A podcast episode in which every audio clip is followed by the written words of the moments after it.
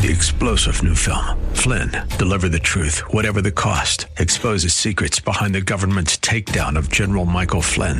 Flynn knew what the intel world had been up to. He ordered the first audit of the use of contractors. This set off alarm bells. He told the truth. He was the most dangerous person for Donald Trump to hire. They had to get rid of Flynn. Flynn, deliver the truth, whatever the cost. Available now. Watch it today. Go to salemnow.com. Salemnow.com. Welcome to the Georgene Rice Show podcast. This program was originally broadcast live on 93.9 KPDQ. We hope you enjoy the show. Good afternoon and welcome to the Monday edition of the Georgene Rice Show. Glad to have you with us. James Blend, by the way, is producing today's program. Clark Hilton is engineering. Today on the program, we're going to talk with Michael Austin. He's a Christian commentator and communications consultant and the national spokesman for Christian History Institute. He's uh, frequently interviewed about timely topics appearing in Christian History magazine, and that is precisely what he will be doing with us here today. He's the founder of Publish the Good News, a communication and consults um, with businesses, professional service firms, and ministries. We're going to talk about their latest issues, that issue rather, that talks about the history of Christians in terms of hospitals and hospital care. So he'll be joining us to uh, to look back at how the church played a significant role in the formation of healthcare and hospitals. So looking forward to that. First, a look at some of the day's headlines. The coronavirus pandemic brought to light the critical importance of securing U.S. supply chains to eliminate the long-time reliance on foreign governments. That's a quote from White House senior advisor Jared Kushner in a rare interview on Sunday on The Next Revolution. I think the campaign platform that President Trump ran in 2016, which was basically you have to secure your borders and you have to control your own manufacturing as a nation for national security purposes, I think those have been totally vindicated uh, from the virus, and I doubt it will be easy for people to argue against them in the future. He was speaking to host Steve Hilton. This was a rare interview. Kushner has been a key figure in the federal effort to manage the flow of U.S. supply chains and ensure hospitals in need of, of uh, properly equipped uh, equipment with the ventilators and so on, uh, other life saving medical equipment. Uh, his team, that's uh, worked together with the coronavirus task force led by the vice president, is now focused on solving the issues of insufficient testing at the center of the coronavirus crisis here in the U.S. And health officials in Wuhan, China, the epicenter of the global coronavirus pandemic, said on Sunday that the city's hospitals are clear of any virus patients. Mi Feng, the National Health Commission spokesman, said the number of new coronavirus patients in the city was zero and credited the coordinated efforts between medical personnel from across the country. There have been nearly 3 million confirmed coronavirus cases across the globe, 206,000 known deaths. The number of those infected is likely far higher because, in many cases, the virus is relatively minor symptoms. The U.S. currently leads the world with 965,000 cases. In other news, Democratic leaders in Congress continue on Sunday to remain quiet on the sexual assault allegations leveled against their party's presumptive presidential nominee, Joe Biden, even as anger over the accusations mounted from the party's more progressive wing. Well, neither House Speaker Nancy Pelosi nor Senate Minority Leader Chuck Schumer have made any public comment about the allegations by Tara Reade, a staffer for Biden in 1993, that the then senator from Delaware sexually assaulted her. Pelosi and Schumer's offices did not return calls for comment either. There's a growing anger from both progressive Democrats and supporters of the Me Too movement about the lack of response from Democratic leaders toward the allegations. The hashtag uh, dropout Biden was trending on Twitter on Sunday until it was allegedly um, removed, and many supporters for former Democratic presidential primary hopeful Bernie Sanders are calling on Biden to suspend his campaign for the White House. In other related news, potential Biden uh, running mates uh, haven't been asked about those allegations when interviewed, and accuser Tara Reade said she lost total respect for CNN's Anderson Cooper for not confronting the former vice president. President Trump held 25 minute briefing on Friday, much shorter than the traditional hours long affairs. By Saturday, he declared the briefings weren't worth the time and effort, which theoretically means they'll be tailored henceforth. We'll see what happens today. Roughly 6% of Floridians may have been infected with the coronavirus, according to the University of Miami antibody analysis, which puts the extrapolated rate of infection at 16 times above the headline number, which in effect reduces the fatality rate. If anything, Florida's study corroborates other antibody studies in California and in New York. And New York has refused to send nursing homes COVID 19 patients to nearly empty, underutilized USNS Comfort, which is returning to Virginia. The big hoopla about it coming, now it's going back. This week, Colorado, Mississippi, Minnesota, Montana, and Tennessee will get their economies rolling again, Reuters reports. Last week, it was Georgia, Oklahoma, Alaska, and South Carolina. Uh, better late than never, but still maybe too late for her political career. Michigan Governor Gretchen Whitmer extends a stay at home order while liberating the state's draconian bans that led to protests. And states are facing $500 billion shortfalls as Congress, deba- uh, Congress rather, debates aid. And the president calls reports he may fire the Health and Human Service Secretary Alex Azar fake news, saying there's no truth in it. The Navy has recommended reinstating Brett Crozier, who was ousted as commander of the USS Theodore Roosevelt for flagging and drawing attention in a private correspondence. Um, uh, that there was coronavirus and his concern that those um, men and women needed to be evacuated. Well, governors nationwide, in addition to those who are beginning to open up, are weighing the pros and cons of opening up, some more cautious than others. Meanwhile, Virginia Health Commissioner Norman Oliver said Democratic Governor Ralph Northam's Phase 1 coronavirus response plan could last two years. And from a fascinating story at the Wall Street Journal, no conclusions can be drawn about the states that sheltered quickly because their death rates ran the full gamut from 20 per million in Oregon to 360 in New York. This wide variation means that other variables like population density or subway use were more important. Our correlation coefficient for per capita death rate versus the population density was 44%. Now that suggests New York City might have benefited from its shutdown, but blindly copying New York's policies in places uh, with low COVID 19 death rates, such as uh, Wisconsin, doesn't make sense. And because the jobs can't be done from home, Las Vegas is seeing a particularly daunting unemployment rate, and Girl Scouts are getting a federal recovery loan to offset lost cookie sales. A Japanese magazine is reporting a Chinese team of doctors were sent to North Korea after Kim Jong un uh, had a heart attack on the 11th of um, April and there's some speculation as to his status. The rumors illustrate North Korea's outsized dependence on a single person for its political stability. The answer to the question of his health holds significant implications for the future of the high stakes nuclear negotiations with the U.S. and the stability of a country on China's border. From another story, uh, the best guess regarding Kim is he likely uh, did have some sort of health issue requiring him to convalesce for a bit. Kim looked a bit peaked uh, during his last known public appearance a few days before his disappearance. Perhaps he needed surgery or will need a procedure in the future, hence the Reuters report of China's doctors visiting North Korea. Or maybe he has coronavirus or recently recovered from it. This has uh, put a lot of focus on his sister. We'll talk more about that time permits later in today's program.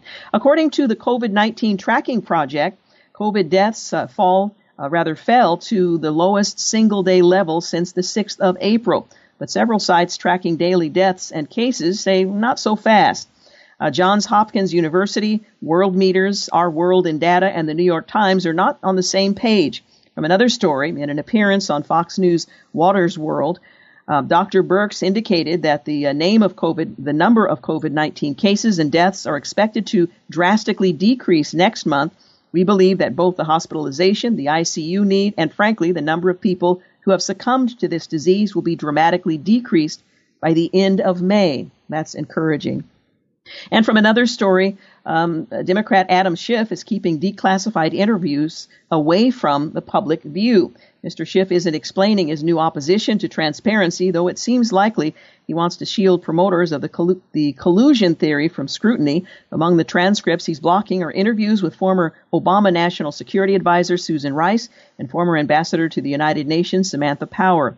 Their authority was used to unmask the names of Trump campaign officials who talked with foreigners who were wiretapped by U.S. intelligence.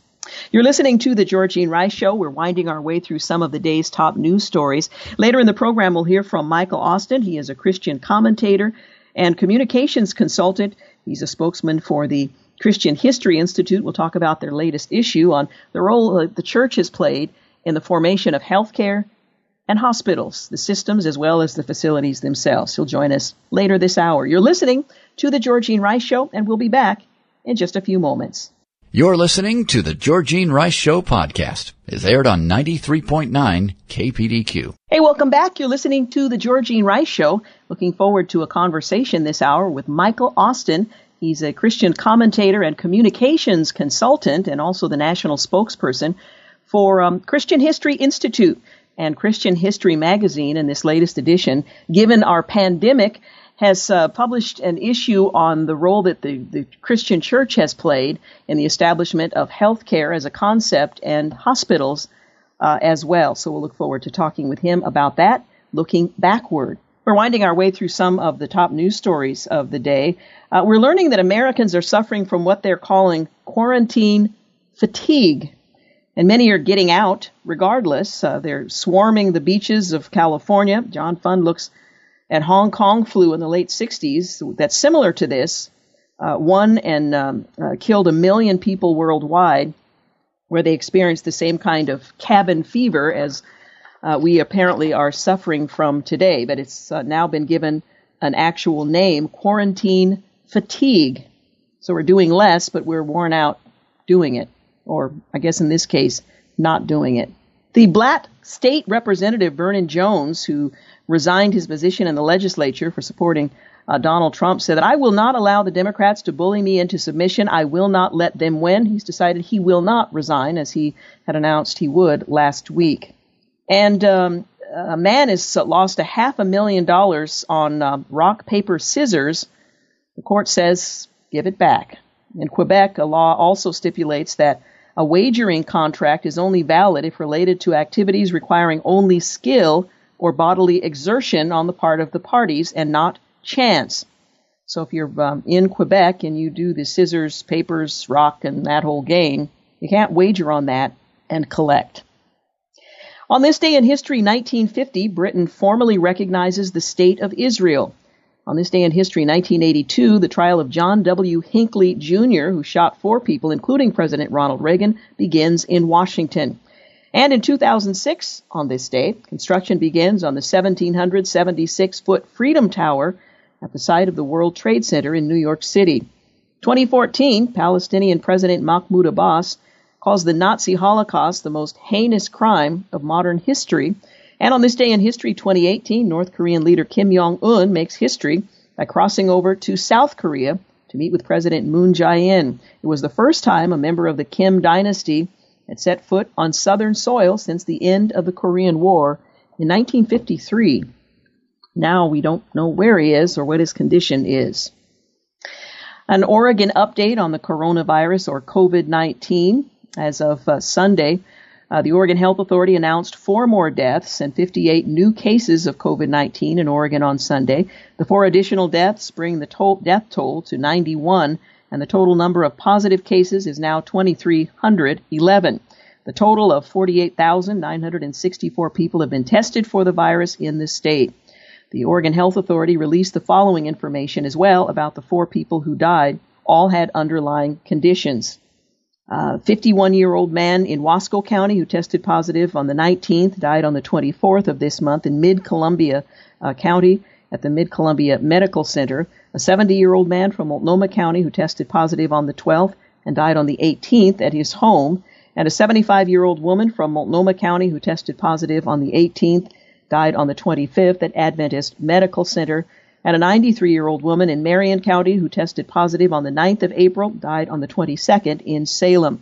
The 58 new COVID 19 cases reported Sunday are uh, in the following counties 29 from Multnomah County, 4 from Marion and Coos County, respectively, seven from Washington County, um, one in Benton, three in Clackamas County and Linn County, one in Polk, Umatilla, Yamhill, and Benton counties. Also, the Oregon Supreme Court on Thursday last week said limits do not violate the state constitution, referring to Oregon's uh, campaign contribution limits, saying, yeah, they're legal in Oregon. Again, a major ruling that clears the way for controls on campaign donations in metro area races and potentially signals an end to Oregon's distinction as one of the biggest money states in American politics. Well, the ruling promises upheaval and uncertainty during an election cycle that's already in upheaval um, and uncertainty, that had already seen fundraising turned upside down by the novel coronavirus. It means strict contribution limits adopted by statewide voters in 2006 may have gone into a place in the frenzied weeks before Oregon's May primary election. In an instant, the ruling potentially transformed Oregon from one of the nation's most permissive campaign finance states into one of its strictest. Well, the court ruled that 500 campaign, $500 campaign um, limits adopted by an overwhelming majority of Multnomah County voters in 2016 do not run afoul of the state constitution, which for decades has allowed the free flow of money in state politics. The court's opinion, authored by Chief Justice Martha Walters, concludes that contribution limits are not prohibited under the state constitution. It sends the case back to a lower court to decide whether Multnomah County's dollar limits themselves are too low, while tossing out limits that Multnomah County voters set on campaign expenditures rather on the biggest question whether the state's constitution's free speech provision prohibits caps on the donation to politicians oregon's top court made clear limits are legal while Tennessee, Mississippi, and Montana are allowing some businesses to reopen today under new health guidelines as several states begin to relax coronavirus lockdown restrictions in a bid to get American workers safely back to work. While the move to reopen follows the uh, in the steps of Georgia, Oklahoma, and Alaska, which on Friday began loosening lockdown restrictions on businesses there, despite health officials warning the gradual return to daily life might be happening too soon. Well, Tennessee has a pledge Tennessee has seen the average daily infection rate remain stable for two weeks following the ramp up uh, in testing and let restaurants reopen on Monday at 50% capacity in 89 of the state's 95 counties, Governor Bill Lee's office said in a news release. While retailers are expected to reopen on Wednesday under the same rules, with workers in both industries asked to uh, wear mask coverings and follow federal guidelines regarding hygiene under the governor's plan, dubbed the Tennessee Pledge. The COVID 19 outbreak has put a burden on families and small businesses in the state, the governor said, with 15% of the state's workforce, more than 400,000 people, filing unemployment claims as of last week. Well, Mississippi, their Safer at Home plan, uh, according to Mississippi's Governor Tate Reeves, he signed a um, Safer at Home executive order Friday that lets most retailers reopen today with a 50% reduced capacity. Businesses that cannot avoid social contact, like salons and gyms, will not be allowed to reopen. Movie theaters and museums will also remain closed, while restaurants will be allowed to resume takeout service. Wall Street and Hollywood will be fine, the Republican governor wrote in part of a lengthy statement on Facebook. Mississippi small business and workers are not. That's who has been asked to shoulder the country's burden. It's not fair and it's not right. We have to safety safely rather, quickly reopen. That's what we're starting to do. Montana's rollout, according to the Democrat Governor Steve Bullock, also gave retailers the green light to reopen on Monday with bars, restaurants, and casinos eligible to open May the 4th as part of the state's plan to gradually reopen. The Treasury uh, state uh, took its, um, its first steps on Sunday, allowing churchgoers to attend services after a month long hiatus. Gyms, pools, movie theaters, and bowling alleys, however, will remain closed Residents are still asked to minimize non-essential travel and to self-quarantine for 14 days after returning to the state. Montana was early in combating this virus, the governor uh, said there uh, on Friday during a news conference announcing the phased plan. We've taken the right steps at the right time. Well, the slow restart of, to normalcy the, the trio of states comes just days after Republican governors in Georgia and Oklahoma allowed salons, spas, and barbershops to reopen despite the White House's recommendation for how soon states should be back up and running. Uh, meanwhile, and I'm going to reach over here and grab a document I just um, read. Texas Governor Greg Abbott detailed plans on Monday to reopen the state for business with the pandemic, allowing places like retail stores, restaurants, and movie theaters to open up to customers at a limited capacity on Friday, the 1st of May. Now, the move by the Texas governor puts that state, the country's second largest economy behind California, at the forefront of the movement to reopen state economies that have been basically brought to a standstill as the U.S. grapples with the outbreak of COVID 19. He said a more strategic approach is required so that we don't open only to close down again. Along with retail stores, restaurants, movie theaters, the governor said that museums and libraries can also reopen on Friday at a 25% capacity Sole proprietors of businesses can also open and doctors and dentists uh, can uh, resume normal operations as well. He added that hospitals will still have to keep 50% of their capacity for patients suffering from COVID 19. Churches and places of worship, which were allowed to remain open during the state's stay at home, or- home order, are also allowed to expand their capacity provided safe social distancing measures are still enacted. Barbershops, hair salons, and bars will still remain closed. You're listening to The Georgene Rice Show. We're going to take a break and we'll be back, so stay with us. You're listening to the Georgene Rice Show podcast. It's aired on 93.9 KPDQ. You're listening to the Georgene Rice Show. We're looking at some of the headline news. CDC has uh, added six new coronavirus symptoms to the list, the growing list of symptoms that are being discovered.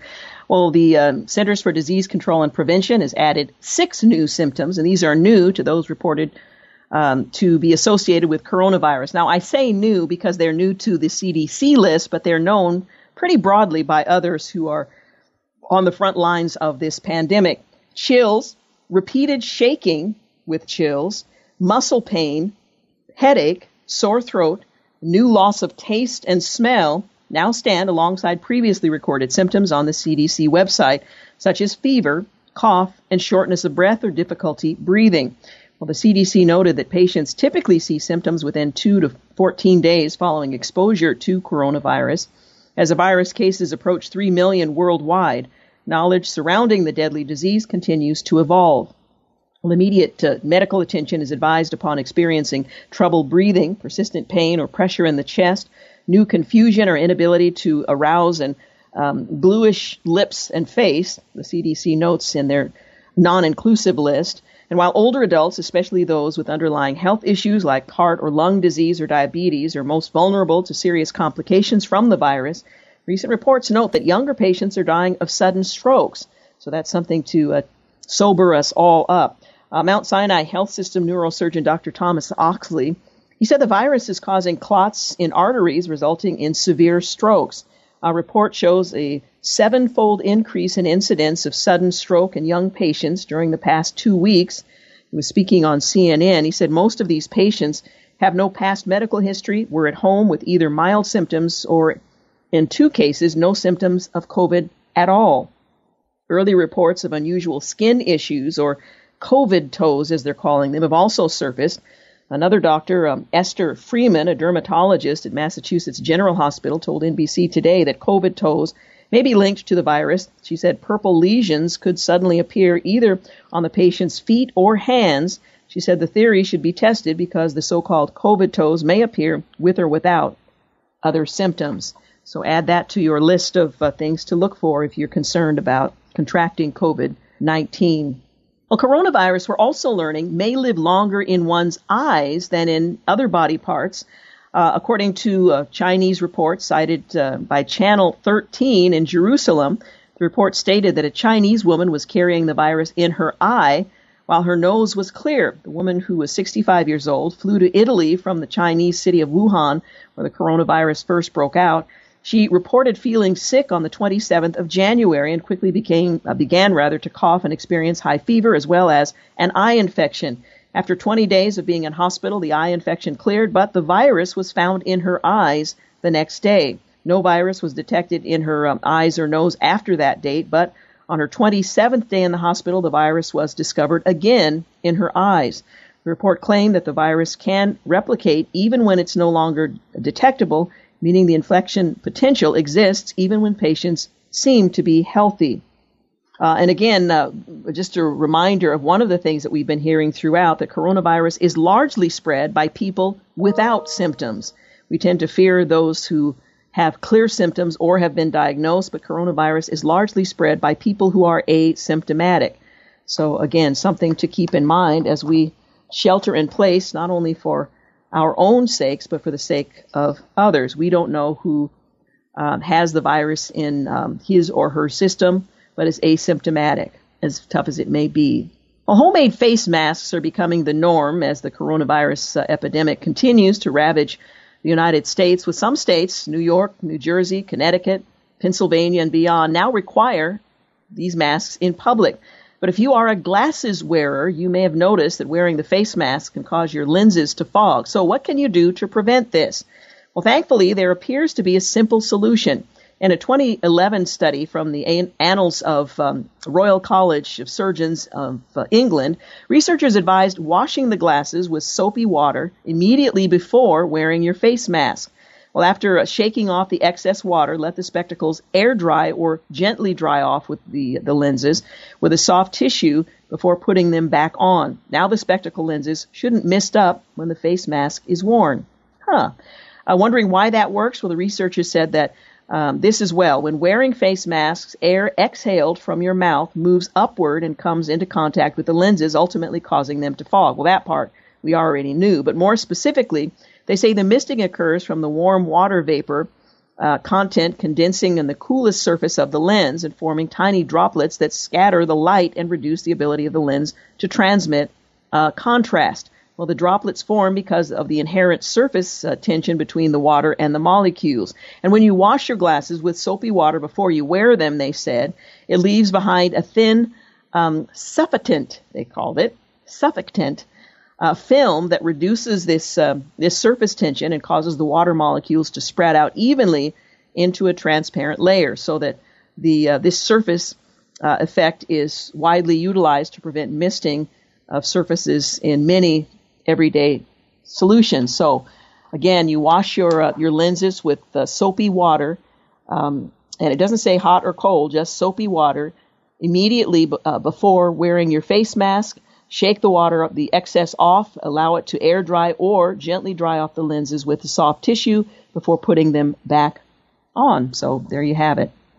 Well, the Centers for Disease Control and Prevention has drafted proposed guidelines for a phased in reopening of the economy as some states start to lift stay at home orders and resume operations with the coronavirus pandemic, well, a copy of this 17 page draft proposal, uh, which contains guidelines for child care centers, for schools, day camps, faith based institutions, bars and restaurants, public transportation, and an outline of uh, specific uh, directions for each sector. According to the Washington Post, which first obtained the draft guidelines, a Corona Task Force member, Dr. Deborah Birx, and Dr. Anthony Fauci, an assistant to the president and director of the Domestic Policy Council, Joe Grogan, have reviewed the proposed guidelines. They have not yet been released, but they are available. Now, the CDC draft proposal begins with child care programs, stating that the reopening of these programs is crucial to helping parents and guardians return to work.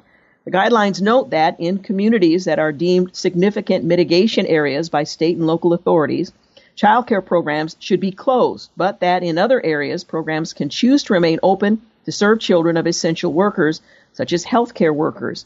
The reopening of childcare centers includes three phases. Phase one would restrict care to just children of essential workers. Phase two would expand to all children with enhanced social distancing measures. Good luck at a daycare facility with that. And um, uh, phase three would open the programs for all children with social distancing measures while promoting healthy hygiene habits, and intensity, um, intensify cleaning, disinfection, and ventilation.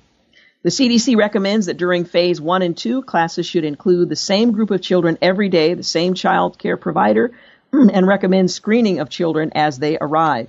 As for schools, the CDC recommends that schools that are currently closed remain closed while ensuring a continuation of student services such as school meal programs. As for summer camps, the CDC draft recommends that camps be restricted to children of essential workers in phase one, with phase two welcoming children who live in the local area only. By phase three, the CDC recommends that camps restrict attendance to those from limited transmission areas. Meanwhile, the proposal lays out guidelines for religious institutions, but according to the Post, those guidelines have been the subject of many changes in the drafts. Now, this guidance is not intended to infringe on First Amendment uh, rights as provided in the U.S. Constitution, the CDC draft proposal says in the Communities of Faith section, but goes on to say the federal government uh, may not prescribe standards for interactions of faith communities and houses of worship, and no faith community should be asked to adopt any mitigation strategies that are more stringent than the mitigation strategies asked of similarly situated entities or activities in accordance with the Religious Freedom Restoration Act. The proposal states, adding that the CDC offers these suggestions that faith communities may consider and accept or reject consistent with their own faith traditions in the court of preparing their own plans to prevent the spread of COVID-19. And this is much more broadly worded than some of the cases that we've talked about here of late, in which churches were singled out. Uh, and other uh, organizations and meetings, if you will, were excluded. Now, the guidelines suggest that faith communities consider limiting gatherings um, to those that can be held virtually or streaming online for phase one. For all three phases, the CDC recommends that faith communities consider temporarily limiting the sharing of prayer books and worship materials and consider using a stationary collection box or mail or electronic payment instead of the traditional shared collection trays and baskets, and avoid or consider suspending choir or musical ensembles during religious services. In that um, the COVID 19 is spread through aspiration, and as you're singing, you're aspirating all over each other. So uh, it goes on from there, but these are the uh, draft outlined uh, recommendations from the Centers for Disease Control and Prevention. You're listening to the Georgene Rice Show. Quick break. We'll be back. You're listening to the Georgene Rice Show podcast. It's aired on 93.9 KPDQ. Hey, we're back. You're listening to the Georgene Rice Show. We're talking about some of the recommendations around COVID-19 and uh, states who are loosening up their stay-at-home orders and what those conditions are, what the CDC is now saying or uh, the updated list of symptoms, as well as uh, what they're considering in terms of um, loosening things up so that people can return to work or school or normalcy, I suppose is a better way to put it. We're also learning that regular exercise can help prevent coronavirus complications from worsening. A preventative medicine study is claiming that according to reports, the best way to prevent coronavirus complications from worsening is regular exercise. The director of the Center for Skeletal Muscle Research at the University of Virginia School of Medicine uh, it recommends 30 minutes of cardiovascular workout every day to prevent the respiratory disease. 30 minutes, James. I hope you heard that. We cannot live in isolation forever, he says. Regular exercise has far more health benefits than we know. The protection against this severe respiratory disease condition is just one of the many examples. Now, we've heard about people who have um, run a marathon. One man who ran a marathon in his backyard another who ran a marathon in the vacated um, hotel in which she works. Uh, but doc, the doctor says biking, rowing, or other types of aerobics can help prevent or reduce the severity of the lung disease, ARDS. Uh, the Centers for Disease Control and Prevention has estimated between 20 and 42 percent of all patients hospitalized with COVID-19 will develop ARDS. Marty Kelly, a trainer originally from Ireland who has been boxing coach in New York City, says that he's been using quarantine working out twice a day and posting workouts online for people around the world stuck at home. He used to play soccer, but a test of uh, manhood as a boy changed his life.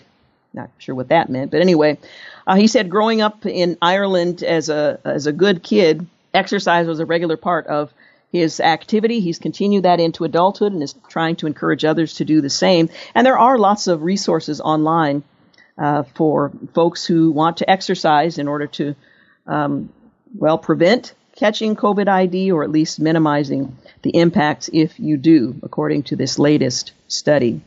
We all been uh, we've been speculating about what things will be different when we uh, return to normal, or at least new normal. I'm not sure things will be quite the same in a very long time as they were just months ago. But telemedicine is surging with the coronavirus pandemic of necessity, and they say that's going to change the industry forever. In such uncertain and unpredictable times, which are also unprecedented, telemedicine and telebehavioral health services are becoming a convenient resource as brick and mortar practices keep their doors closed. People are finding that they can be very useful. One company called Doctor on Demand offers um, online urgent care and behavioral health services. And over the last four to six weeks, the company brought on a hundred of additional uh, medical providers, psychiatrists, and psychologists in an effort to offer 24 7 access to care all across 50 states. The online practice aims to connect patients and healthcare providers in less than 10 minutes on average. Says one of them uh, Dr. Nicole Benders. We're seeing this demand right now, but I think once the impact of this is fully realized, I think it's going to result in the industry as a whole being changed forever. Now, are you going to be satisfied? I'm asking you, the listener, with uh, telemedicine uh, once you uh, have unfettered access to your doctor. Well, sometimes making an appointment is far in advance. I had an appointment uh, in April and had to be pushed out to uh, mid-May. I don't know if I'm going to be able to see my doctor in mid May. Uh, but once this pandemic has ended, our sheltering in place has come to an end, quarantining has uh, ended. Will telemedicine be as appealing as people are finding it useful today? Well, this doctor said while brick and mortar behavioral care facilities may take up to 25 days to connect with patients, online care can speed the process up to an unprecedented one to five days. And while the media document the urgency for adequate personal protective equipment, or PPE, this doctor feels she provides emotional PPE for frontline healthcare workers. We've been really excited with services expanded uh, being able to help eliminate some of the barriers to healthcare access and reach people that are really in need at this time. Doctors on Demand has seen an estimated 140% uptick in virtual care visits across the board. In particular, child mental health therapy has been in high demand, which is um, kind of a sad revelation uh, to uh, to learn. Well, currently there is uh, no known scientific cure for the disease known as COVID-19, but researchers at a New York City hospital uh, they're testing a compound found in heartburn medication to see if it can be used as treatment. Now, I don't uh, mention this to suggest you start loading up on heartburn medications, but just as the latest illustration of efforts to um, not just find a cure, because we're quite some distance from that possibility, but find some way to relieve the symptoms. Well, Northwell Health is uh, trailing the compound, um, let's see, famotidine, famotidine, let's go with that, famotidine, which is found in the heartburn drug Pepcid in more than 150 patients to see if it inhibits the coronavirus in a similar fashion that certain drugs block HIV AIDS replication. Well, speaking with Science Magazine that first reported the news, Kevin Tracey, a former neurosurgeon in charge of the research, said that he kept the news of the trial under wraps for fear of a run on the supply. Uh, this happens with lupus patients and hydroxychloroquine earlier in the month. Uh, if we talked about this to the wrong people or too soon, the drug supply would be gone. He added that he would keep results of the trials uh, prospects until the initial results from the first 391 patients. Uh, they hope that uh, they'll have nearly 1,200 ultimately have been tallied. If it does work, we'll know in the next few weeks, and that will be made public and publicly available. According to the New York Post, his um, uh, North Shore University Hospital, Long Island Jewish Medical Center, and Lenox Hill Hospital are participating in that study. Uh, the trial is combining um, famotidine along with um, hydroxychloroquine, an anti-malarial drug first used in the 50s. Last week, the FDA warned the drug, which the president had touted as a potential game changer, should be avoided outside of hospitals following reports of serious heart rhythm problems. People should not self-medicate with either of these drugs that are in the process of being tested.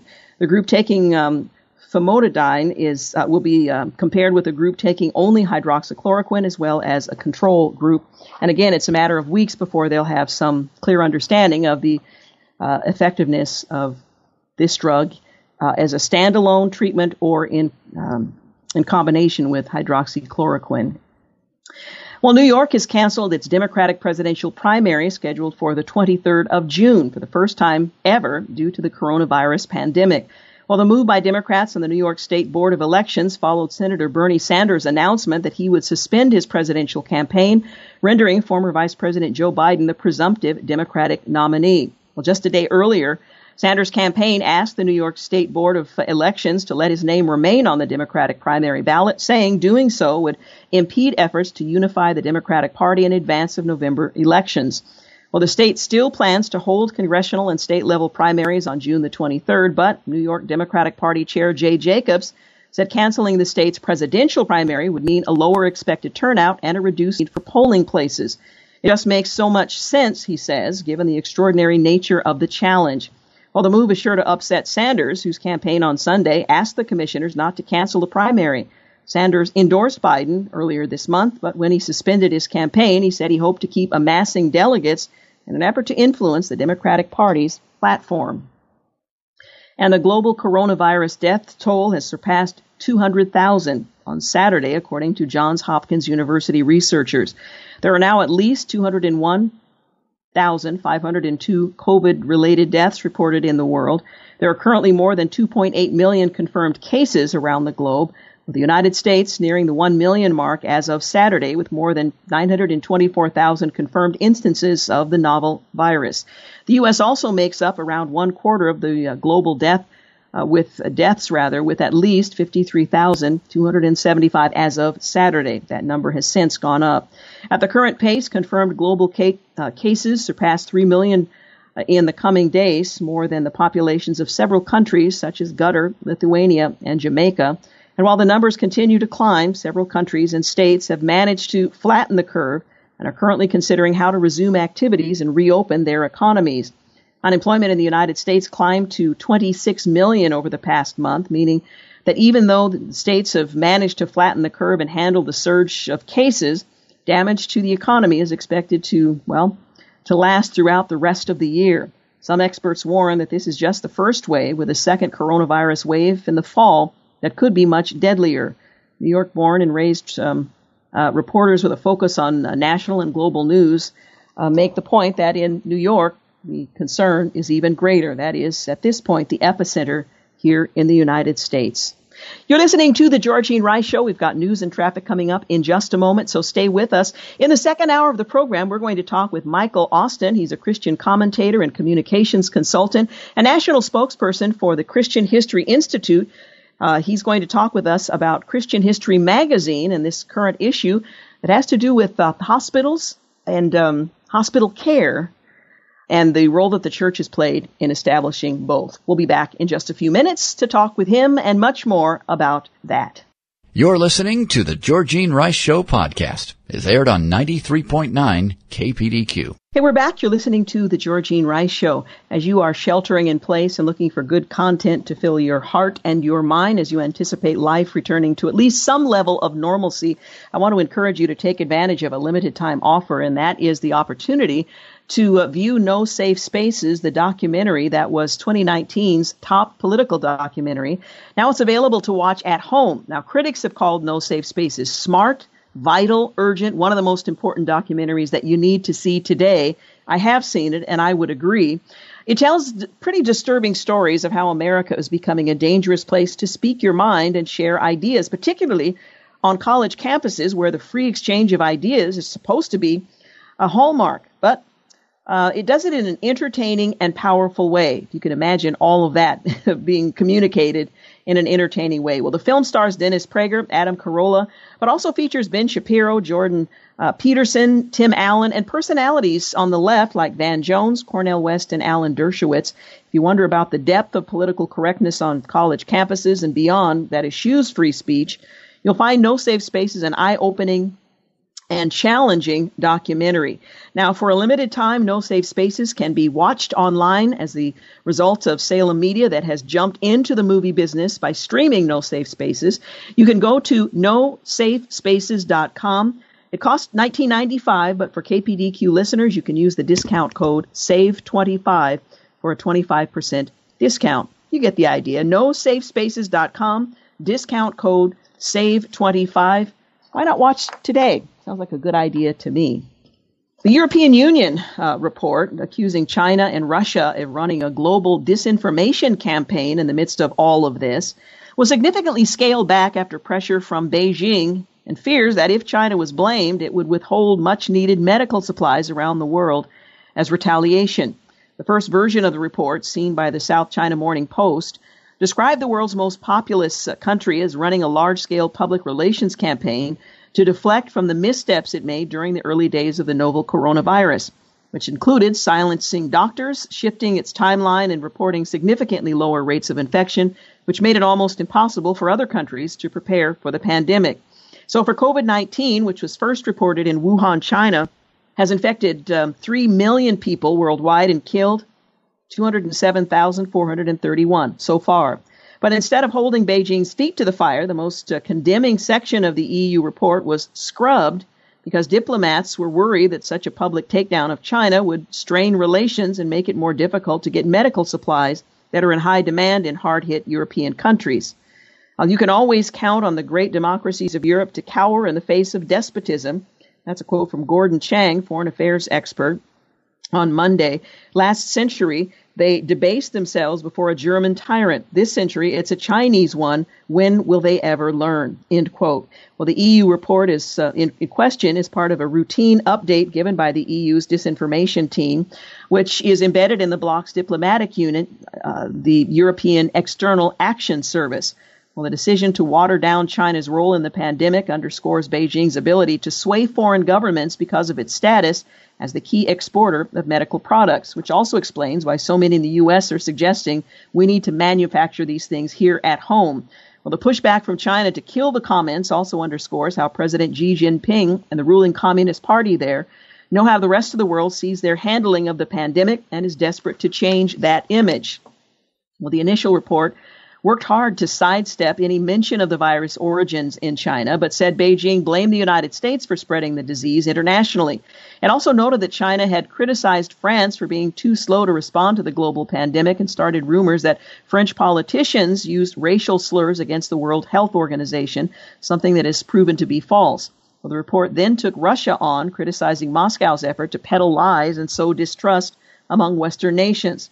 Well, on Friday, the New York Times reported that Lutz Gullner, an EU diplomat, wrote to his colleagues about how China was trying to rewrite history and shift blame at any cost, saying the Chinese are already threatening with reactions if the report comes out. Well, in the final report, the sentence uh, about Beijing's global disinformation campaign was edited out, as was the mention of a rift between China and France. The kowtowing to China was infuriating. Several diplomats and government disinformation analysts, and at least one formally objected and wrote to her boss that the European Union was self censoring to appease the Chinese uh, Community Party. Uh, again, the New York Times reporting. Politico also reported that three sources confirmed to the news outlet that Chinese diplomats had pressured EU officials to tone down the report. It also claimed the report criticized Russia and that official sources and state controlled media and social media channels have been running a coordinated campaign promoting false health information.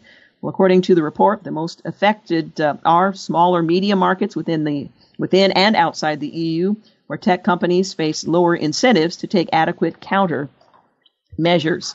So all of this is going to have a, a significant impact after the pandemic has at least uh, slowed down somewhat. Only we are told to return with a roar perhaps in the fall. Last week, the Centers for Disease Control Director Robert Redfield warned of a second wave of coronavirus emerging in the fall. Dr. Anthony Fauci confer- uh, rather concurred, but he insisted America will not be as unprepared as it was this time. In the fall, we will be much, much better prepared to do the kind of containment compared to what happened to us this winter. As America has learned, containment is a loaded word. Well, in this current crisis, the longest, if not the first, complete shutdown in U.S. history. The freedoms of American democracy are being tested in ways we scarcely ever imagine. Victor Davis Hanson writes, he's an historian. Hanson is somewhat in error. Members of the globalist minded ruling class have long imagined the fundamental transformation of America, and there is little question that their corporate media shills have run what is arguably the most successful panic inducing campaign in the nation's history that um, media anointed experts have been wrong sometimes by an order of several magnitudes, that millions of Americans have been traumatized that may never recover. As far as the media are concerned, it is uh, utter folly to even suggest that locking down the nation might have been the wrong course of action.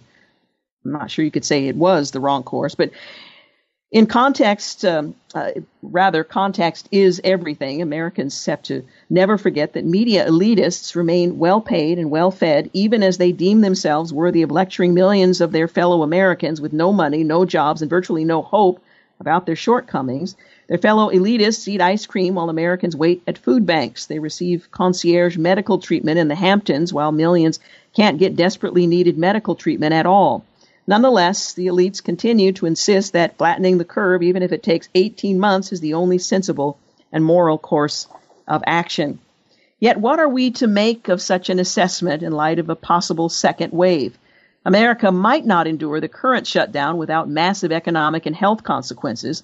A second shutdown could push the nation into post apocalyptic territory, bit of an overstatement, possibly precipitating even more death and destruction than the worst coronavirus projections.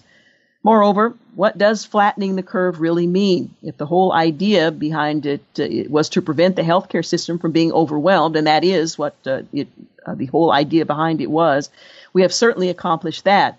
But is it uh, because we self isolated? A study from the University of Southern California and Los Angeles County Department of Public Health indicates that between 221,000 and 442,000 adults in that area had previously been infected. Another study in New York indicates as many as 2.7 million New Yorkers could have had the virus. And in Miami, approximately 165,000 people also have virus antibodies. All three totals far exceed the number of confirmed cases. More important, how does one square self isolation in New York with open mass transit systems? Flattening the curve also implies something else. If all you do is flatten the curve, you don't prevent deaths or severe cases, you just change the dates. Again, herd immunity may be the answer to all of this, and that apparently is what we're uh, what we're heading toward the idea of herd immunity. We're going to take a break here in just a moment. When we return, we'll talk about the uh, ravages of isolation. Now, most of us don't live in complete isolation. We have media to connect with one another. But they say isolation is the key to social and physical distancing aimed at curbing the uh, transmission of COVID 19. But isolation of both the ill and symptomatic, along with the well, also intensifies problems with mental health like depression. It's impacting one key aspect of those in recovery from addictions, not to mention the deaths and diseases of despair. We'll talk about this idea of isolation and the uh, downside. They tell us that we now have a form of um, what are they calling it? Um, well, it's a form of isolation that we are now uh, being traumatized by. We'll tell you more about that and what to do about it when we return. You're listening to The Georgene Rice Show. We'll be back. You're listening to The Georgene Rice Show podcast. It's aired on 93.9 KPDQ. Hey, we're back. You're listening to The Georgine Rice Show. And sadly, I have to tell you that Michael Austin will not join us today on the program, as I've been uh, suggesting. He is uh, with Christian History magazine. We've had some technical difficulties trying to arrange that interview, so we've rescheduled an attempt for tomorrow. Um, uh, but I would encourage you to check out their online site, uh, Christian History Magazine Online, uh, because they have pulled together a compilation of articles that were actually published. I thought it was a current issue, but they were actually published seven or eight years ago. And they actually used the word pandemic in describing the role that the church played in establishing healthcare and hospitals. So that information can be found online, but we're going to talk about that with him when he joins us tomorrow. So I'm I'm glad that he was willing to. We spent about a half an hour trying to make it happen, and we just couldn't get a good connection. Also, I should mention that Christian History uh, magazine and website um, they provide a study resource that's offered to home, church, libraries, homeschoolers, high schools, colleges, and universities. They have resources for education there. So you might want to check it out for resources during this season as you're looking for activities um, to challenge the young people in your household. Christian History Magazine. Again, we'll talk to Michael um, Austin. We're going to at least record a conversation tomorrow. I'm not sure we'll run it tomorrow, but we'll uh, let you know when that will be rescheduled. Just before the break, we were talking about uh, isolation. Robin Smith wrote on the subject, suggesting that isolation um, is the key to social and physical distancing, as we all know, but it also has side effects that can undermine the health of those who are called to do it. Now, some are healthier than others, some have greater resources than others. So it uh, varies by individual, but healthy social interactions range from the mundane to of encouraging smiling faces in our daily comings and goings, which is difficult to do with a mask on your face. I went grocery shopping over the weekend, and one of the things that I noticed right away was that I could not express to anyone I was uh, came in contact with, socially distanced, of course. You know, you make eye contact with someone, and I could not smile. My smile could not be discerned by the person uh, on the other end of that social distancing. I was, uh, furthermore, I was shopping for my mother, so I had my reading glasses on so I could read her list. And so I had glasses on. I couldn't even express in the upper part of my face with my eyes that I was smiling. And I found that very frustrating. But anyway, healthy social interactions range from encountering smiling faces in our daily comings and goings, which is difficult with these masks on, uh, to individuals who uh, partner with groups, uh, counselors, uh, who meet with individuals for the purpose of hearing from those they, they are uh, counseling and so on.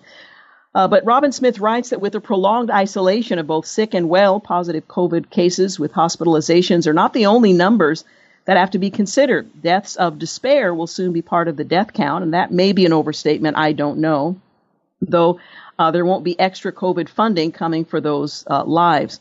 Forced unemployment in double digits has placed Americans who would never in their lives expect to, re- to receive a government unemployment check out of work. Uh, um, wait, they're told, on the population centers to stabilize their case counts and hospitalizations, wait on some authority to allow nonsensical businesses, the estimated 30.2 million sole proprietors or authentic small businesses that make up more than 98% of all businesses in the U.S. to resume operations. Remember the opioid epidemic. Deaths of despair were characteristic of the opioid crisis because there is a correlation between economic instability or collapse and the increase in illicit drug use and addiction. Well, she goes on from there, but it just makes the point that as followers of Christ, I know many of us have been thinking about ways that we can reach out to those who might be in despair. Now, if we're serious about our faith and we're not in that situation, but there are many around us who are, who are genuinely struggling. And this reminds all of us that isolation, particularly among those who are older, those who have lost their jobs, whose income and um, prospects of employment have dried up. Uh, this is a very serious time for them, and uh, we have opportunities to minister from a distance to those who uh, who need us the most. Also, a reminder that you know the walls of seniors facilities have been closed, and senior citizens have been isolated because they are considered among the more vulnerable. And for those who are trying to maintain their independence by living alone, um, it's important that a telephone call um, be replaced by a family visit. Uh, for those in facilities, outside visits and group activities are, are not permitted. Uh, they're no longer allowed. So there are measures that are needed for them to stop the spread of the virus among the population, but also to spread joy to uh, to those who um, who are struggling. Isolation is an issue for them too. Uh, the goal of uh, one company, Home Instead Senior Care Franchise in Portland, said the goal of the company is to let seniors age in place, live in their homes or apartment. Uh, and uh, one of the things that they're suggesting that we need to be mindful of are, are those who are um, at home alone in need of fellowship, in need of some sort of social stimulation, to be reminded that they are remembered, that their uh, lives have value, and to connect with them. I saw the image of one couple who had been married for 63 years. Carl Holsley uh, had an anniversary dinner with his wife, um, his wife Betty, who was in a senior care center. The couple had been married 63 years, and the life for them has changed dramatically as she has been in a senior living facility. He can no longer go to visit her. Um, and so there was a, an image in the article of a long table with a tablecloth on one side of the glass. This is on the outside of the facility. On the other side of the glass, inside the facility, there's a identical table with the same tablecloth. There were flowers on the table. There was uh, social uh, a device that allowed them to uh, through social media connect with one another. And the couple enjoyed their anniversary with glass between the two of them. And this is just an image of um, the isolation that some are experiencing. Now, in this case, her husband was able to come outside a window and at least they had some sort of contact but contact but for many there's not even that prospect of being remembered or uh, or seen things have been canceled opportunities for family members to see their loved ones uh, are minimal. And uh, one of the things that they're encouraging us to consider are old fashioned cards and letters. If the person has difficulty reading, they can be read to them by others in a facility if that uh, is the case. But old fashioned cards and letters mean a lot to the older generation. First of all, dropping these photos and letters at uh, facilities where seniors are isolated and having these visits where sometimes glass uh, partitions lay between the parties who are connecting. But just remembering those who are struggling. Isolation brings with it costs that, for those of us who might be sheltering in place with family, may not be uh, fully cognizant of. Well, in other news, and yeah, there are other news stories out there unrelated to uh, this whole thing. Uh, Operation Stolen Promise um, points to the fact that there are always those who will exploit a situation to their own advantage, and that's the case here. Um, as criminals are seeking ways to take advantage of the United States' dwindling health resources and falling economy with the pandemic, multiple law enforcement agencies have pooled their resources to curtail this trend to take advantage of us. Operation Stolen Promise, that's what they've called it. This was spearheaded by the U.S. Immigration, Customs, and Enforcement, uh, or ICE, and Homeland Security um, Investigations, which is HSI. Uh, the program was launched earlier this month, and it's designed to protect the nation and global supply chain from fraudulent and criminal activity related to the pandemic. Now, one goal has been to facilitate collaboration collaboration with the multiple federal departments, law enforcement agencies, businesses, and industry representatives. We've heard of cases where municipalities have spent big money on supplies that were not uh, available and never arrived. Well, HSI uh, is going to bring every asset to bear against anyone targeting consumers with financial schemes or fraudulent products that jeopardize the health and safety of Americans, um, we are being told. This unified effort brings a whole of government approach to monitor, investigate, and arrest those responsible for endanger, endangering rather the public with criminal acts of fraud related to COVID-19, the pandemic, and the exploitation of the pandemic for illicit gains. So apparently, uh, as expected, uh, when the population is most vulnerable, there are those who seek to take full advantage. But the government, apparently aware of these efforts, has pulled out all the stops to protect the American people. And uh, if you suspect uh, that you have been uh, the target of this kind of fraud, uh, again, the name of the the organization that is attempting to provide some safety and security is available to uh, to meet that need. Hey, you're listening to the Georgene Rice Show. We're going to take a quick break, and we'll be back. You're listening to the Georgene Rice Show podcast. is aired on 93.9 KPDQ. Hey, we're back. You're listening to the Georgene Rice Show. We have new numbers for the state of Oregon that were just released uh, shortly. One additional death in Oregon today, 43 new COVID 19 cases. There's been a total of 2,354 known COVID 19 cases in the state of Oregon, including 92 people who have died. One of the things that James pointed out in our conversation earlier is as more tested, tests are being um, made available, the numbers are going down. We did learn that another person has died from COVID 19 here in the state, bringing the total, uh, the death total, to 92, according to health officials. The person who died was a 91 year old uh, Washington County woman with underlying medical conditions. She tested positive uh, earlier this month and died on Saturday. The Oregon Health Authority also announced 43 new known coronavirus cases. The people who tested positive live in Coos, Deschutes, Linn, Malheur, Marion, Multnomah, Washington, and Yamhill counties. The 43 new cases were among 2,200 total new tests reported on Monday, meaning 98% of the newly reported tests came back negative, and that should be encouraging. There's been a total of 2,354 new COVID 19 cases in Oregon, although the amount of active infections is unclear. Also, Washington Governor Inslee um, and state recreation says rather that state recreation public lands um, are getting something of an update. All Washington state-run parks and DNR managed lands closed in late March, following his stay-at-home order. Uh, but the governor uh, will hold, um, or rather, held a press conference with wildlife and recreation officials to give an update on the state's uh, response. The governor uh, was joined by Commissioner and Public Lands Hilary Franz, Director of Washington State Department of Fish and Wildlife, Kelly Susewind, and uh, Director of Washington State Parks and Recreation Commission, Don Hoch.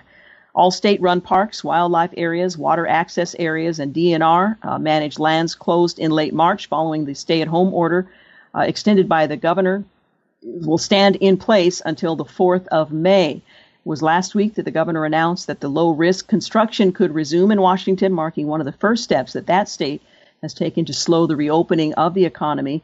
And on Sunday, boaters gathered in Lake Union in Seattle to ask the governor to ease restrictions on fishing during the pandemic. Under the stay at home order, uh, residents are allowed to go out on a boat, but are not allowed to fish or cast a line in the water. Hmm. Organizers on Sunday's event said that they were willing to take uh, extra precautions or follow certain guidelines from the State Department of Fish and Wildlife. 90% of fishing involves social distancing because people don't want to fish next to other people. because they can't catch fish that way. So it's uh, certainly compatible with our current circumstance. Uh, one fisherman said he believes adding fishing won't make matters worse for the pandemic, but could help eliminate some of the stress uh, this uh, crowd is feeling. The governor's office said he's looking into ways to ease restrictions on outdoor recreation. So again, Governor Inslee making announcements, updating the COVID-19 shelter in place uh, order with regard to state recreation and public lands, and the state of Oregon with the new numbers, one uh, additional death and 43 new COVID 19 cases. Well, the U.S. Census Bureau needs more time to wrap up the once a decade count because the coronavirus opening the, the virus rather, opening up the possibility that uh, delays in drawing up new legislative districts could help determine what political party is in power, what law passes or fails, and whether communities of color get a voice in their states. The number of people counted and their demographics guide how voting districts for the U.S. House and state legislatures are redrawn every 10 years.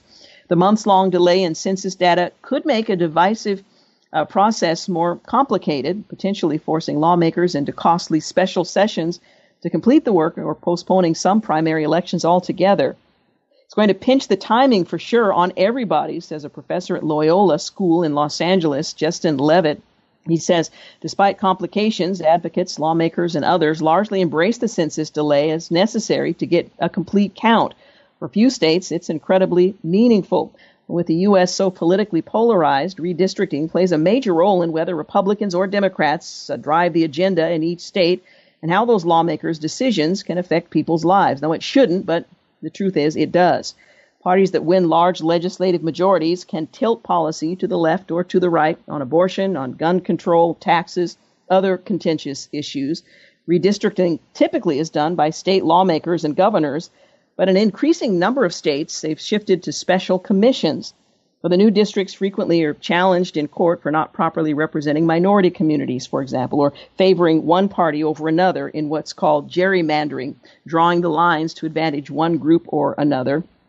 Well, after Republicans scored big statewide victories in 2010, for example, they used their enhanced power in 2011 to draw districts to their advantage in some states, spawning Democratic backed lawsuits that spanned much of the next decade 10 years. Democrats have historically done the same when they were in control. The census delay could trigger more lawsuits. So divisiveness seems to be um, the word of the day, and sadly, the practice as well. Well, there's a lot of speculation about Kim Jong un and whether or not he lives, how seriously ill he might be, what happened to um, leave him out of events that would otherwise have been very important and have been historically to the dear leader. Well, there's lots of speculation there now in North Korea that Kim Jong un's health um, is uh, poor. Some have speculated that he may not be living. Well, the focus has shifted to his elusive sister, who may be next in line to assume the head of the Kim dynasty. I don't know if that's looked upon favorably in North Korea to have a woman resume or assume that power or not, but even Kim Yo Jong's age is a mystery. This is the sister. She's rumored to be 36 years old, but we don't really know, approximately four years younger than her brother, and reportedly is the youngest child of the former leader, Kim Jong il. Well, her first public appearance was at her father's funeral in 2011 her first. Since then, she's worked quietly in the background with Kim Jong un's regime, even accompanying him in 2018 as he met South Korean leader Moon Jae, uh, Moon Jae-in during the historic summit between the two nations. Well, just months beforehand, she attended the Winter Olympics in Pyeongchang, South Korea, becoming the first member of North Korea's ruling family to visit a region since the end of the Korean War in 1953. She later attended a a highly publicized lunch with Moon Jae-in. Well, Kim Yo-jong, who was the sister, would be the first woman to rule over North Korea, which has built up its nuclear stronghold despite the rest of the countries living in poverty. Seoul repeatedly has denied that Kim Jong un's health was in dire peril, even as unconfirmed rumors and media reports suggest he was in a vegetative state after undergoing heart surgery. We just don't know. Kim Yo Jong's reputation has suggested she would rule much in the vein of her brother, who has uh, represented the third generation of their family to lead North Korea. In a rare public statement this past March, she criticized South Korea's presidential Blue House for urging North Korea to cease nuclear weapons testing in an effort to quell tensions in the region. Well, Kim Yo Jong currently has served as the first vice department director of the Workers' Party Central Committee. U.S. official placed her on a blacklist in 2017 for human rights abuses. So, if there was any hope that perhaps her rule, should she be given that position under circumstances we are not at all clear about, it's not uh, certain that she would be a more compassionate ruler than her brother, her father, or grandfather before her. But again, all of this is speculation at this point. Uh, we know that Chinese doctors have gone to North Korea, presumably to treat uh, Kim Jong il uh, in mid April. And again, what that means beyond that, we simply do not know. So the Hermit Kingdom and the Hermit King, if you will, the dear leader, uh, his condition, his whereabouts, his absence are yet to be explained. Although earlier today there was an effort by the communist uh, Chinese government to suggest that, in fact, uh, he had written a letter of thanks that was referenced in a public announcement suggesting that he was responding to a current event. Now, it was not his in his voice. It was not a letter that was presented in his hand, but it was simply announced as his response, his expression of gratitude uh, to some group within the country that had pleased him in some way. So we don't really know what the situation uh, is there. Maybe it's time to send in an NBA baller uh, to find out what the uh, the status of Kim Jong Il actually is. We'll just have to see. What we do know is something obviously has happened. We just don't know what or to what extent he is incapacitated. Hey, you're listening to the Georgene Rice Show. We'll take a quick break. We'll be back to wrap things up. You're listening to the Georgene Rice Show podcast. It's aired on 93.9 KPDQ. Hey, we're back. You're listening to the final segment of the Georgene Rice Show. We're hearing a lot of discussion among um, governors, federal governments, authorities about how to slowly reopen to um, commerce, while churches nationwide are also making plans for soft reopening with fewer attendees, with sanitation stations, so that once again we can fellowship together. Now, it's going to be tough to fellowship together and not embrace each other, as is common in church. Um, but nonetheless, churches nationwide are making some plans for what they're calling soft reopenings. Um, after holding these online services for weeks due to the mandatory social distancing, lots of churches all around the country are planning to reopen while taking precautions to uh, check the spread of the coronavirus. In Missouri, for example, Governor Mike Parson on Friday announced his plans to reopen the state uh, that's been shut down by the virus, including guidance for attending church. Businesses and other organizations are going to be allowed to reopen beginning the 4th of May, while an emergency declaration will be extended through June the 15th. The governor there said in a news conference some communities will be able to open at a faster rate than others. Well, in Fishers, uh, Indiana, a local pastor, um, he announced that the church building will reopen for services this weekend and call the governor's stay at home order an attack on religious freedom. We are officially in a situation where your religious freedom has been removed in the interest of public health. Not actually bad since we can connect in other ways, but uh, he went on to say this is Pastor Dave Sumrall at I Town Church. So, on one hand, the church has been deemed essential. On the other, we're not allowed to gather. I personally believe this is an attack on what the definition of church is. Well, I think that's probably outside of what most church leaders have decided understanding that for the sake of our neighbors, we are willing to meet in other ways. Technology has made that possible. Well, the church said it would only allow 10 people at a time for Sunday worship and will start a new service every hour. So apparently, throughout the day, they would have a service every hour. Well, in New York, Syracuse Diocese is also planning to reopen in a safe and effective manner. Bishop Douglas Lucia uh, sent out a letter notifying local churches about that plan. I feel we must err on the side of caution in order to eradicate this deadly virus from our communities, and will continue to follow the directives of local authorities. He wrote, I'm looking to see if an outdoor mass with participants staying in their cars is feasible as an interim measure, if not uh, permitted to gather in our church buildings. Again, church leaders coming up with creative ways for the church to come together. Each week, I'm trying to do my best via YouTube and our parish Facebook page to send a message of encouragement and hope and to celebrate Sunday liturgy so that we can at least feel connected to one another. Father Joseph Salerno of Our Lady of Lourdes Church in South Utica uh, is, uh, was quoted as saying, One of the thoughts that has come forward is to possibly have a Mass specifically designated for those who are most vulnerable.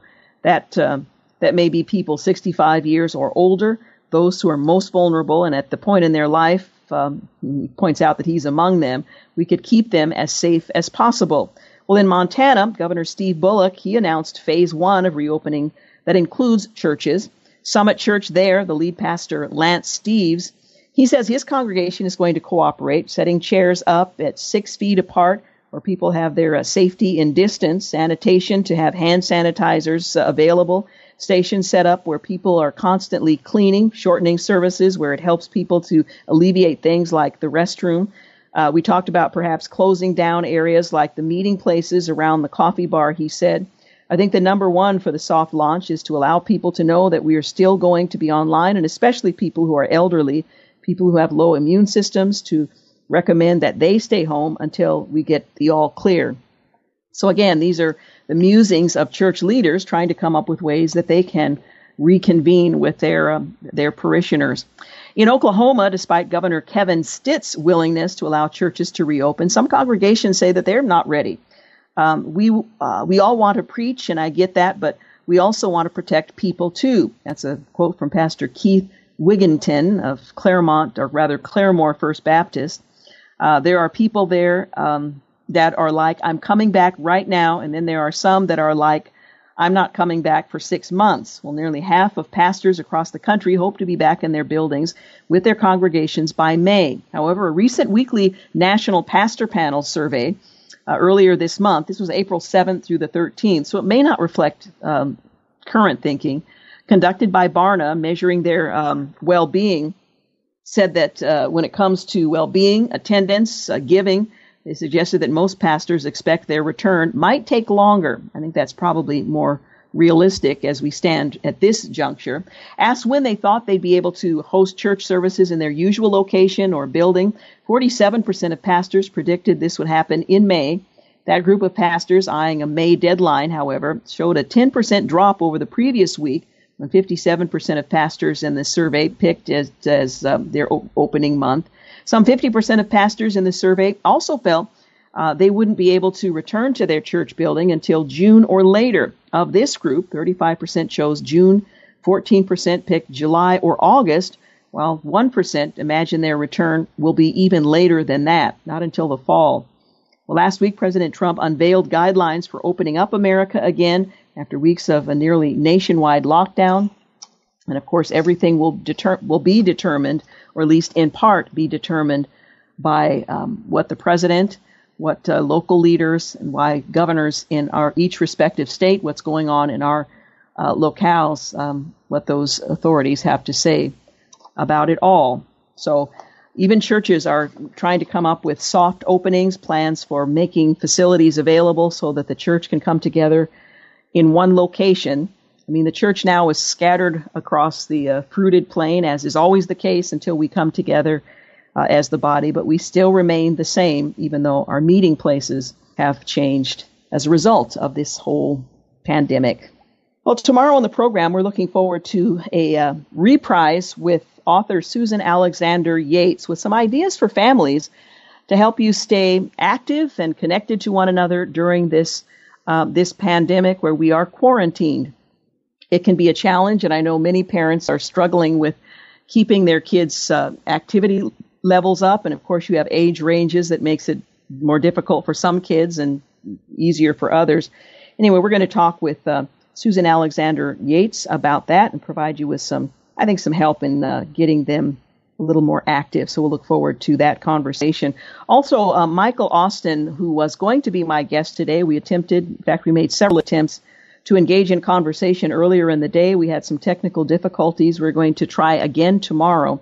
He is um, the spokesperson for Christian History Institute and uh, Christian History Magazine. We're going to talk about a compilation of studies that were actually published some years ago uh, that uh, made mention of a pandemic and the role that the, the church has played in establishing in establishing um, healthcare and hospitals. So we're going to talk uh, with him about that, and we'll share that with you either tomorrow or perhaps on Wednesday. Well, I want to thank James Blend for producing today's program, Clark Hilton for engineering, Dan Rice for the use of his office, and thank you for making the Georgene Rice Show part of your day. Stay safe, and I hope we can get together again tomorrow. Good night. Thanks for listening to the Georgene Rice Show podcast. If you'd like to download a podcast of the show or would like more information on today's guests, please visit the show at kpdq.com or on Facebook. Follow the show on Twitter at grice show and like us on Facebook. And join us live every weekday at 4 for more critical thinking for critical times on 93.9 KPDQ.